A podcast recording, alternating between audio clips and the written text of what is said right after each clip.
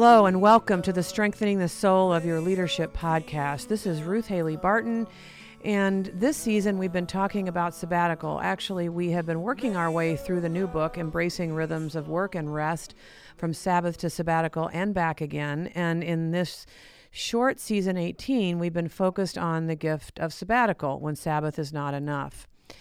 As we bring this season on sabbatical to a close, you may be thinking, well, I can see the benefits for the pastor or the leader of getting a sabbatical, but what about everybody who's left? What about the congregation? What about the ministry? What about the staff who has to carry everything off? What's in it for everybody else? And that just brings me to a real passion that I have, and that is that as much as we see sabbatical as a gift from a congregation or a ministry uh, to the pastor or to the leader, that I think there are also gifts that the pastor or the leader can leave for the congregation or their community so that they receive gifts as well. And I think we really do need to see this as two sides of the same coin that the pastor receives gifts by being given a sabbatical, but also that a leader and the elders or the board or the staff can work together to make sure that this is a rich time and a gifting time also for those who are left behind. And so, one of my favorite examples of this actually comes from my brother, Jonathan Taylor Haley, who is senior pastor of First Presbyterian Church in La Crosse, Wisconsin. And Taylor has been in the Transforming Center from its very beginnings. He was at the very, very first retreat we held, and he's been with us ever since in different ways. He has served on the board, and then he stepped away from the board so he could come back into just enjoying the community experience. He earned his DMin from McCormick Seminary, where he researched and reflected on how a pastor's spiritual practices shape a congregation. And a lot of what he learned there, he experienced in his transforming community experience. And so in 2018, he did have a three month renewal leave. During that time, he biked across the country, but he left his congregation with a focus on experiencing our bodies as God's gift to us because his sabbatical goal was to experience his own body as a gift of God to him, and he wanted to enjoy something in his body that made him experience his own body as a gift, but he thought, I really want to leave this as a gift for the congregation too. And so he put some amazing plans in place so that the congregation could benefit from his sabbatical time. And so Taylor, who is also known as Jonathan, is a husband and a father and a pastor and an Ironman athlete. And he's also my brother, which makes this conversation very special to me. So I pray that you enjoy this conversation and that in this conversation, you catch a vision for what could be given to congregations and ministries when their pastors and leaders go on sabbatical. I hope that you enjoy this conversation as much as I did. Well, I'm here today with my brother, the Reverend Jonathan Taylor Haley, and he has been in community with us here in the Transforming Center ever since its beginnings, but he's been my brother ever since the beginning of his life. he is my younger brother, even though you wouldn't be able to tell that now, I hope, that you just see us as peers on the journey. But Jonathan is a pastor in the Presbyterian Church. He's been a pastor at First Presbyterian Church, uh, La Crosse, Wisconsin for 20 years. And he, when he came to First Presbyterian Church, there was no sabbatical policy in place. So he actually helped to bring the idea of sabbatical to his church and was a part of helping them to establish a sabbatical policy. So tell us a little bit about that process. You kind of brought the awareness of a need for sabbatical. Was it a part of your, was it, was it in their thinking at all when you came or how did you begin to introduce sabbatical as a possibility for yourself, but also, you know, more broadly as a policy within your church? Yeah. Well, in our church, well, denomination, the congregation actually votes on a pastor and their terms of call. Mm-hmm. And so it's a very public process. And so when I went there at the congregational meeting after, you know, I'd met with session, gone through the interview process, gone through the presbytery stuff, and they were introducing me to the congregation to vote on whether they wanted me as their pastor and on terms of call. I had asked that sabbatical be included in my terms mm-hmm. of call. And the committee was very wary of doing that, and they did not want to give anybody an opportunity to say no. And so they did not put that in my terms of call. But we didn't give up on the idea. And so I worked with our personnel committee and began to talk with them about sabbatical. We did some reading together and then the personnel committee fashioned a sabbatical policy for our church.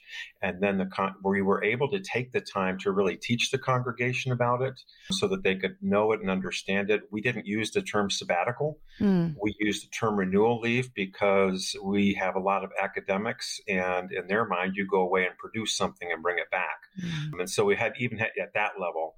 And so then it was introduced to the congregation and they voted it and accepted it. And the other wonderful part of that is that our presbytery then got on board and developed mm. a hmm. sabbatical policy after our church created one. Mm. Wow, that's very, very cool.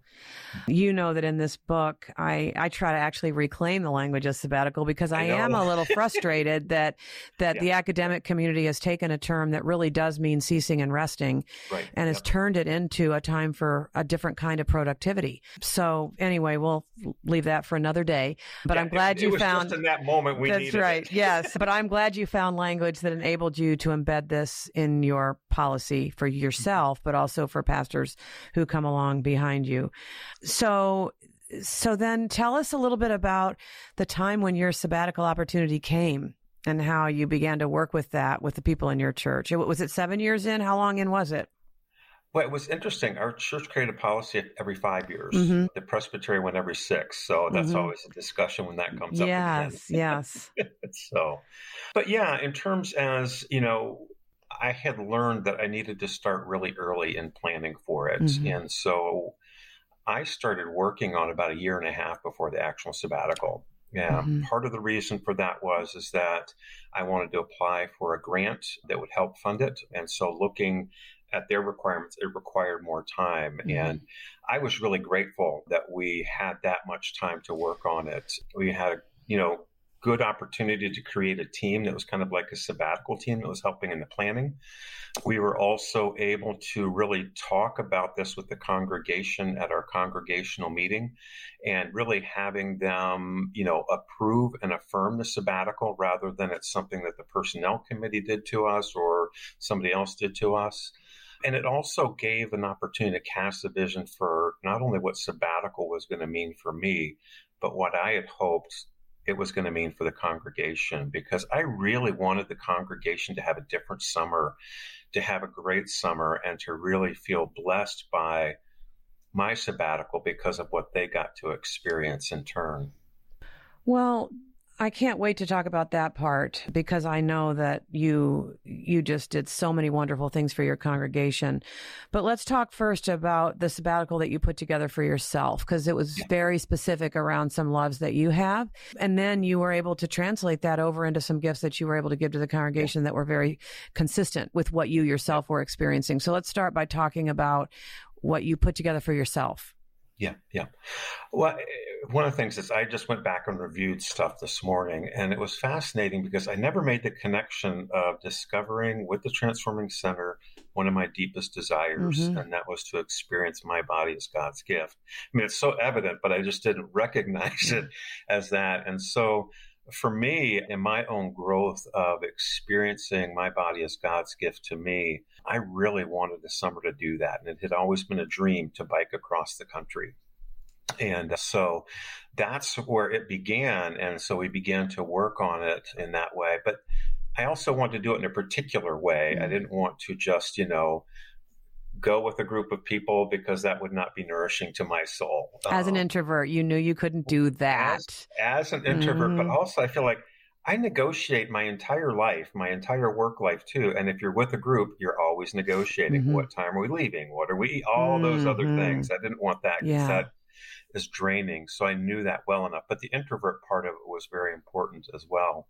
Um, and so we started working on that and put a really solid plan together in terms of I started meeting. I had been without a spiritual director for a while, started meeting with the spiritual director again. And that required a real commitment, just given, you know, I needed to drive two hours away to find someone that I was really comfortable with and could meet me where I was. And uh, so that was a part of the commitment as well of doing that. And then also, I didn't get a full three day retreat in there, but I did get a day really setting aside just time to be alone and quiet uh, and really uh, lift the time up to God. Um, at the beginning of your actual sabbatical. At the mm-hmm. beginning of the yeah, you started sabbatical. with a retreat, a short retreat. Mm-hmm. A short retreat, mm-hmm. yeah, yeah.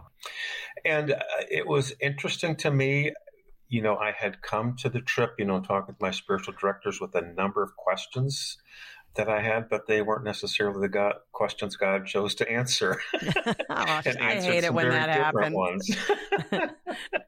Mm. so, but but that was good. I mean, yeah. it was that sense of being able to let go of this is what I think is important and demanding that God mm. answer those questions when God had a very different thing that God wanted yeah. to speak to me.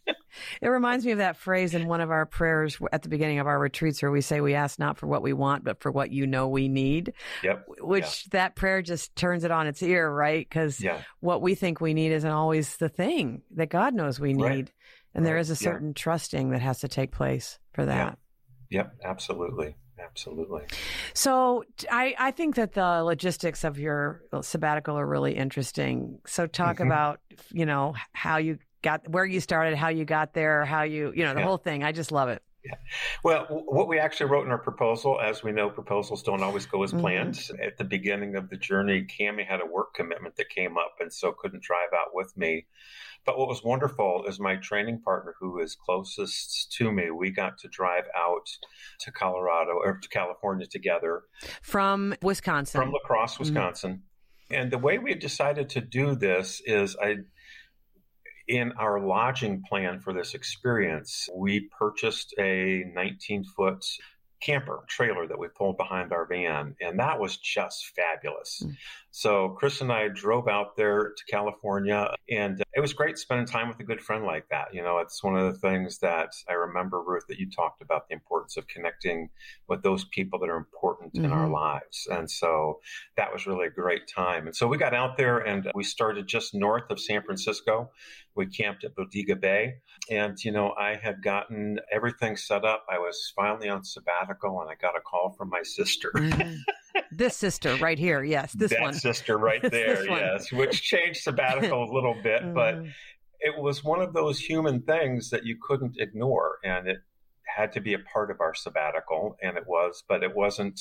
It it didn't change the. Well, say what the it was. I mean, the it. Yeah, you can say what the it was. Yeah, it, that well, was when Dad was really experiencing a change in his health and needing mm-hmm. to make the decision to move into more of a living situation that would support his needs, and he was pretty resistant to that.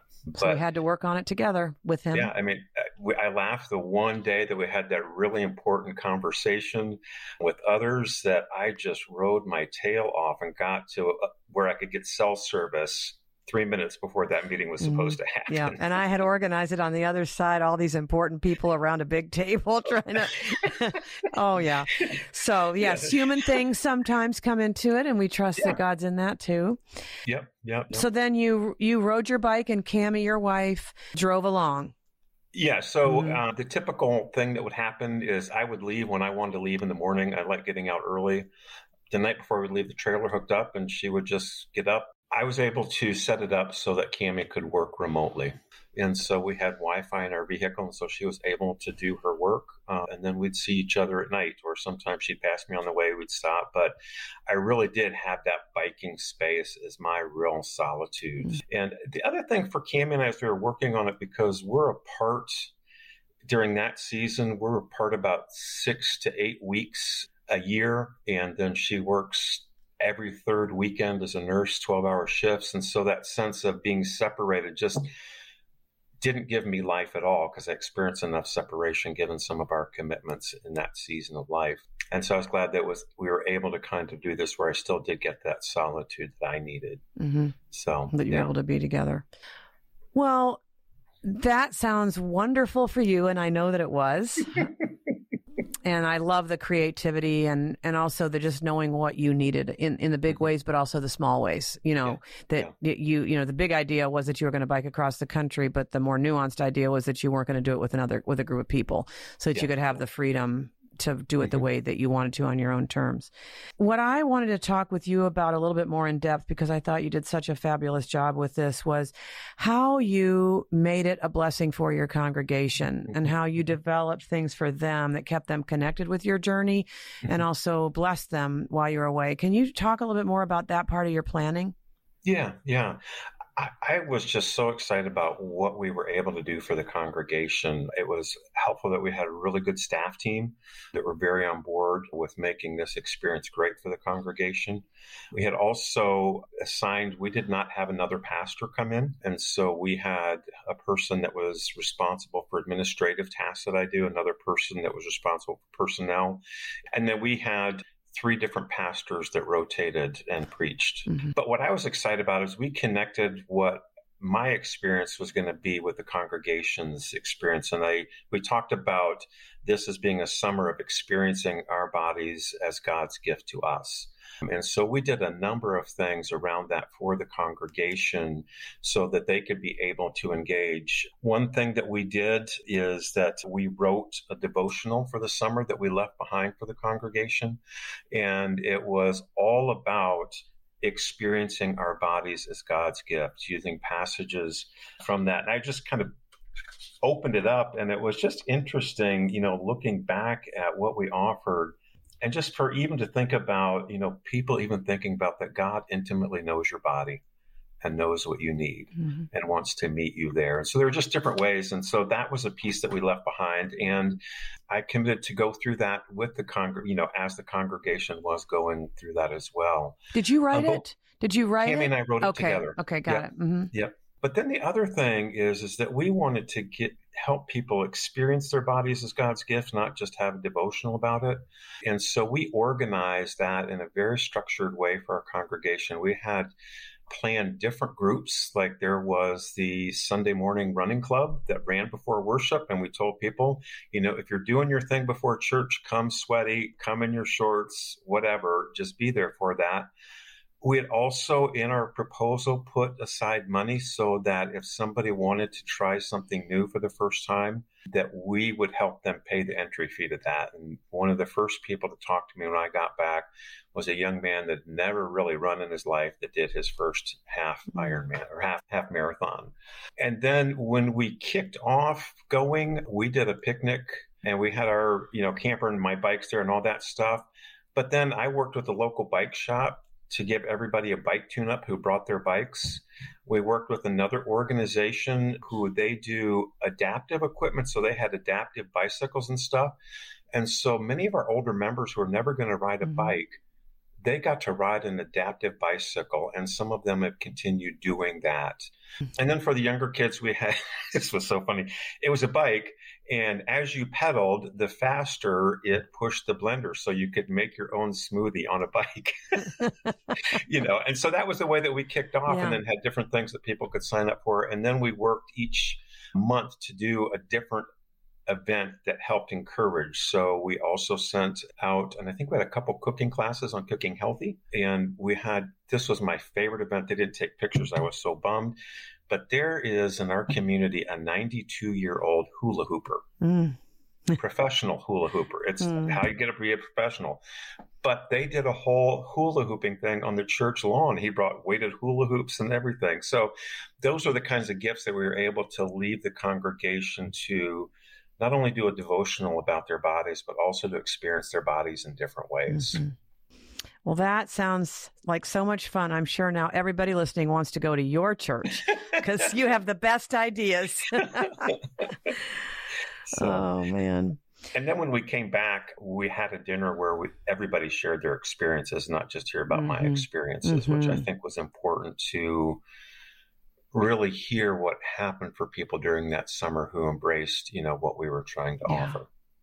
Well, I really love hearing about this because we know that sabbatical is a gift that a loving mm-hmm. congregation gives gives their pastor, yeah. but for it to also be seen as a gift that, that, that the pastor gives to their congregation as their way I think is the kind of reciprocity and mutuality that we would want to see in a congregation mm-hmm. is that it's always the love is going back and forth. The love and the care is always going back and forth. Yeah. Well, thank you so much for being willing to share your experience with our listeners. I mean, I got to walk with you through this in yeah. my own way a long time ago, but it's been fun to walk back through it together and particularly to revisit the gift that it was to your congregation because I would really like to see that be part and parcel of sabbatical planning is that there's always something in it for the congregation while they're giving such a gift of love to their pastor. So thanks for giving us such a good illustration of how that might be done. Hey there, producer Colleen here. Before we hear some closing thoughts from Ruth, I wanted to share about our upcoming Transforming Community. You probably heard in this episode how meaningful Jonathan's transforming community experience was to him. I wanted to let you know that the opportunity for you to join a transforming community in 2023 is also available to you. We are currently accepting applications for TC19, which begins in June right here in the Chicagoland area. I am a Transforming Community alum and am also currently in the middle of another community, Transforming Community 18. And I can tell you that nothing has impacted my spiritual life and leadership more than these community experiences. If you are looking for a place and a space to tend to your soul in God's presence this year, TC19 might be for you. You can find more info on our website at transformingcenter.org under the Retreats tab. We will, of course, link to it in our show notes. And now, back to Ruth.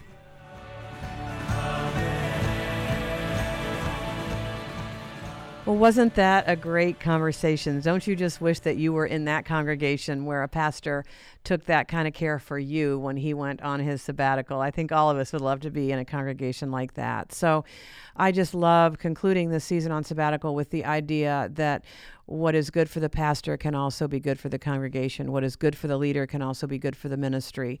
We need to keep in mind that there's no scarcity in the kingdom of God. You know, that God doesn't give gifts to one person that withholds really good things from another person, that God's looking to pour out goodness on all of us when we live in these rhythms. So, as we bring this sabbatical season to a close, I want to give you a few reminders and just a few ideas that help us to think about how to live this out in practical ways in our contexts. First of all, let's always remember that sabbatical is an extension of Sabbath and that everything that is true for the Sabbath is also true for sabbatical, but just extended. So remember that these two practices are really tightly connected Sabbath and sabbatical, and back again. That's the whole idea of the book. And then let's also remember that sabbatical is also God ordained. It's really clear that Sabbath is God ordained and it's one of the Ten Commandments, but sabbatical is also God ordained. God gives us this. It's part of the teachings in the Old Testament, and it also emerges from our understanding of agriculture and how land needs to lie fallow for a season in order to be able to produce and be fruitful again. So, knowing that this is God ordained, and knowing that this pattern of having the ground lie fallow for a while before producing again, that should encourage us not to feel bad about asking for sabbatical. If your church or your ministry organization doesn't have this in their poli- policies yet, don't feel guilty about asking. This is something that God has for you. And so bring it up if it's time to bring it up if that kind of a policy does not exist. Now, of course, we've talked about the fact that it would be ideal if someone else could ask on your behalf. And so that takes me to the idea that it would be really, really good for elder groups and boards and vestries and sessions to think about a sabbatical policy and to actually proactively write it in before it becomes being about one person, one person dragging themselves into your presence and saying that they're exhausted and need a sabbatical. Don't wait for that. Just get out ahead of this one and put a sabbatical policy in into your whole Sabbath life together in community. Do it now and be clear. It won't take a lot of time. Take an elders meeting, take one meeting and go over the reasons and then give people a chance to rest on it and then come back and see if you can't make a motion and pass it to establish a sabbatical policy for your pastors and senior leaders. Now, if you're a layperson, you might be wondering, well, what's what's there for me? Like I'm really active in ministry. I'm really working hard. I'm showing up every Sunday doing what is mine to do. And so I would like to suggest that we also think about sabbatical as it has to do with our high level volunteers or lay leaders. That's another way of talking about it. Like, could you have as a part of your rhythm and policy that the elders on your board or whatever would take a sabbatical at different intervals? And that that's also written into your policies and procedures and expectations for people who serve in leadership as deacons or elders or ministry directors or uh, youth leaders, people who just give out week in and week out, they too need a break. And so instead of saying that they're going to take a break, could you introduce the sabbatical language here as well and say, you know, um, the volunteer youth leader. Like my husband and I did volunteer youth work for five years. We never got a sabbatical in that role, which is fine. But um, there's a lot of high level volunteers in the youth ministry and other ministries. Could you introduce the idea of sabbatical and build it into their role descriptions and expectations as well? Where rather than saying they're taking a break from being an elder, say they're taking a sabbatical from being an elder. In other words, they are going to let the ground of their being and the ground of their leadership lie fallow for a while so they can bring good and refreshed energy back into whatever else they do next within your congregation. So, I'd like to see if this language couldn't be introduced for lay leaders as well who are functioning at a very high level in their churches and organizations. And then one other category of persons would be if you're not a pastor at all, you know, and and yet you are really hearing God's call. You're not in a position of ministry leadership, but maybe you're in some other version of leadership, or maybe you're in a ministry leadership role, but you're in an organization that doesn't offer a sabbatical and they're not open to it and they're not willing to put that um, into their policies yet. Well, I think that the conversation with Andy Crouch was a really important conversation because what he inspired in us and what he modeled for us is taking responsibility for your own rhythms, taking responsibility for your own health and well being, and that maybe you might have to take responsibility for your own sabbatical. And so it was a challenging word when he said that he was willing to quit his job and see if there was a job for him when he came back, but he just knew he needed this rhythm. I also loved hearing him talk about the fact that he would save for it, that the sabbaticals that he's had up to this point were not paid for by anybody else, but he actually saved for it. He took a radical kind of responsibility for himself and made sure that he got what his soul needed and what he felt was God's gift to him. So let's not leave this up to anybody else. Let's take responsibility for ourselves if that's what we need, because this also, the gift of sabbatical, is something that God has for us and wants for us. And so I would really encourage us at the end of this season to think about the next year to 18 months. You know, you have to get out in front of sabbatical. You can't just leave in the next two weeks. You have to plan for it. There's all sorts of plans that need to be put in place. So could you look out on the next year or the next 18 months? Can you begin to envision a sabbatical for yourself? Can you begin to plan for that and envision what it might be like? Remembering that these longer sabbatical periods do something for us that the weekly Sabbath just doesn't do. There is a function of time with sabbatical, and that is just the truth. Our rest deepens, our bodies settle down, our minds settle down. We start to get quiet on the inside. We start to actually truly delight in God's good gifts to us day after day after day, and we get quieter and quieter on the inside. We get less driven, and God begins to speak to us in really powerful ways, and we begin to be replenished in the deepest possible way. And there's just a function of time. So remember that there are times when the Sabbath really is not enough, and that is when you need a sabbatical.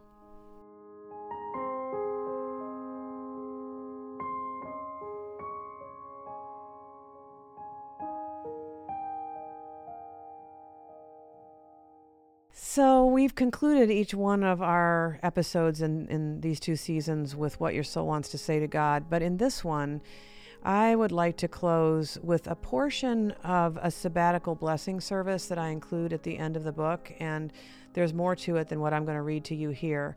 But a piece of it is a meditation on Psalm 46:10 from Henry Nouwen, and I thought that it might bless us all if we could hear these words from Henry Nouwen and let it stir desire in our own hearts and let our desire deepen into intentionality and be very proactive about what we know God is offering to our souls. So, this is a meditation from Henry Nouwen on the simple verse from Psalm 46:10, "Be still and know that I am God." So he's really riffing on this phrase, and and it's really really beautiful. So please, if you can, stop driving your car, or whatever. If you can, just settle and sink and close your eyes and open your hands and just let these words wash over you uh, and see what God has to say to you in them.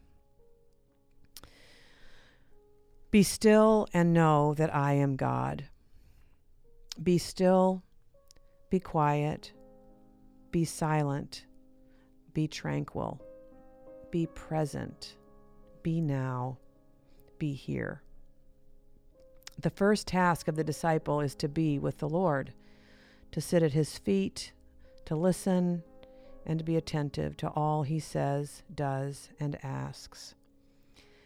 Our Lord is all we need and want, our stronghold, our refuge, our shepherd, our wisdom. God cares for us. God feeds us. God gives us life. Be still and know that I am God. To be still is hard. It means to let God speak to us, breathe in us, act in us, pray in us. Let God enter into the most hidden parts of our being. Let God touch us even where it may hurt us and cause us pain. To be still is to trust, to surrender, to let go, to have faith. Be still and know that I am God. Be still. God is and God acts not once in a while, not on special occasions, but all the time. Be still and listen to the one who speaks to you always. Feel the actions of the one who acts always, and taste the presence of the one who is present always. Be still and know that I am God. That is not meant to be a fearful knowledge but a peaceful knowledge. God is not a God of the dead, but a God of the living. God is not a revengeful God, but a God of love. Know that I am God, your God, the God who is only love, the God who touches you with his limitless and unconditional love. Be still and know that I am God. God is not in the storm, nor in the earthquake, nor in the fire, but in the still small voice, the gentle breeze, and the sheer silence. Be still and know that I am God. Take these words with you. Let them be like a little seed planted in the good soil of your heart, and let them grow. Be still and know that I am God.